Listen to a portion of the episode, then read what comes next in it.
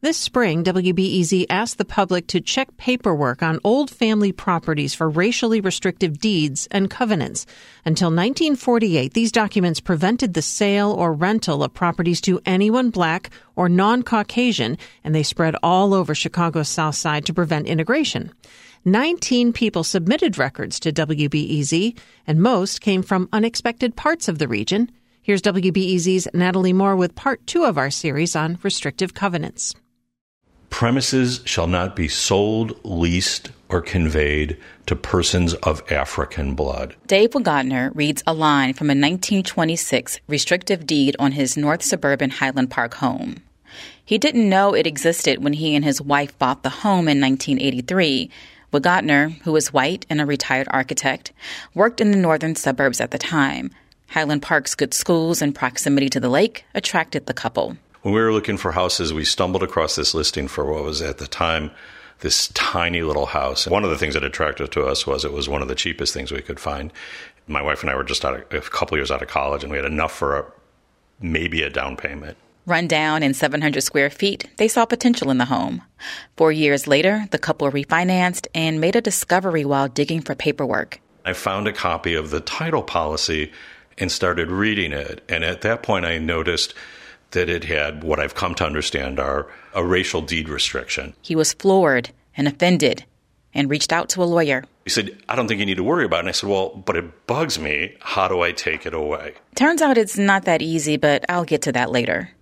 His home's restrictive deed was written in 1926 when nary a black person lived in the suburb.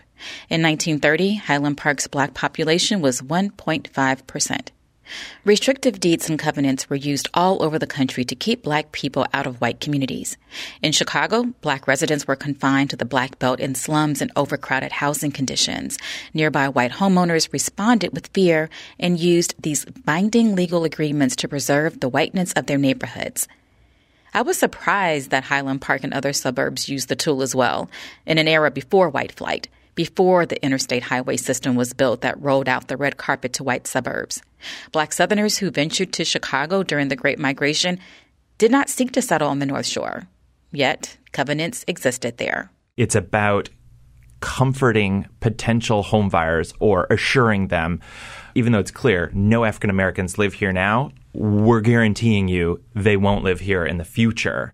LaDale Winling is a professor at Virginia Tech University who studies racial housing discrimination.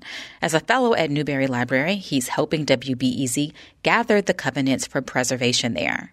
Winling found that many early 20th century housing developers advertised in Chicago newspapers promoting their new homes in the city and suburbs. In the 1920s, many of those ads labeled the developments as restrictive. It was a bragging right the way an ensuite bathroom is today in a real estate listing. Desmond Odugu and his students at Lake Forest College located local suburban plats with restrictive covenants and put them all online for a public digital project. By the 1940s, there were 220 subdivisions in Cook County with restrictive covenants. If you look at the legal history of racial restrictions and the way it coincides with the Great Migration, and then look at the publicity campaign that came with that, it was fairly clear to me that there are many parts of the country that, although they didn't have a lot of, you know, black folks, were already being sensitized about the supposed threat of having these people in, uh, coming to their, their neighborhood. Odugu connects the racist covenants to the housing landscape today and the black-white racial wealth gap. But Odugu, who is Nigerian, says he is also connecting this history to the larger history of global imperialism. Chicago or the US is not unique when it comes to the use of land, displacement, and dispossession as a tool in the exercise of power. And racist housing policies remain even without the use of covenants. Many white and wealthy suburbs in the region still fight to keep the racial and economic homogeneity of their communities, not with deeds, but exclusionary zoning to keep affordable housing out. Today, Glenview has a six figure median income and a 1.5% black population. It too had racial restrictions. Doug McCarthy's parents bought a home in Glenview in 1967, and he saw their certificate for the title 30 years later. He pulls it out for me when we meet at the local uh, library. And on the back, it has what it calls memorials of estates and easements, encumbrances, and charges on the land.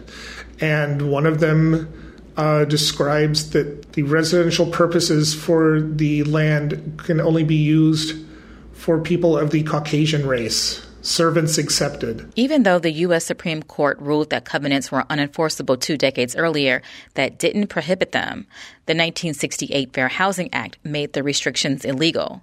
McCarthy says he doesn't know if his parents knew about the covenant when they bought the home, but when the family saw it years later, everyone was surprised. His parents are deceased, and McCarthy uploaded the document to WBEZ but he has questions about whether his mother removed the racist language. If there any chance at being able to get rid of it, she would have gotten rid of it. Emotionally, it, it makes me a little sad to think that this has happened so recently. All I can think of is we need to work to make sure that language like this gets taken out. But restrictive deeds have not been easy to get rid of.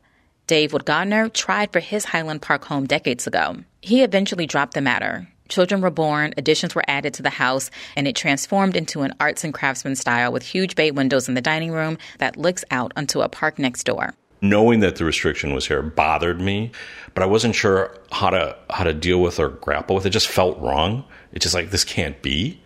And it hit me at an emotional level in that way clearly over the years not enough that I became an activist sooner. But he is much more attuned to such matters. He volunteers in local community development issues and joined the local housing commission, backing subsidized and affordable housing in Highland Park, where the median income is $150,000. And even without covenants, the suburb looks eerily similar to what it looked like nearly a century ago when the race restriction was placed on the deed to Woodgardner's home. Today, Highland Park's black population is just 0.8%, even less than it was back in 1930. The suburb's most famous black resident was Michael Jordan. In recent years, Woodgardner has read groundbreaking work from journalists and scholars on housing segregation.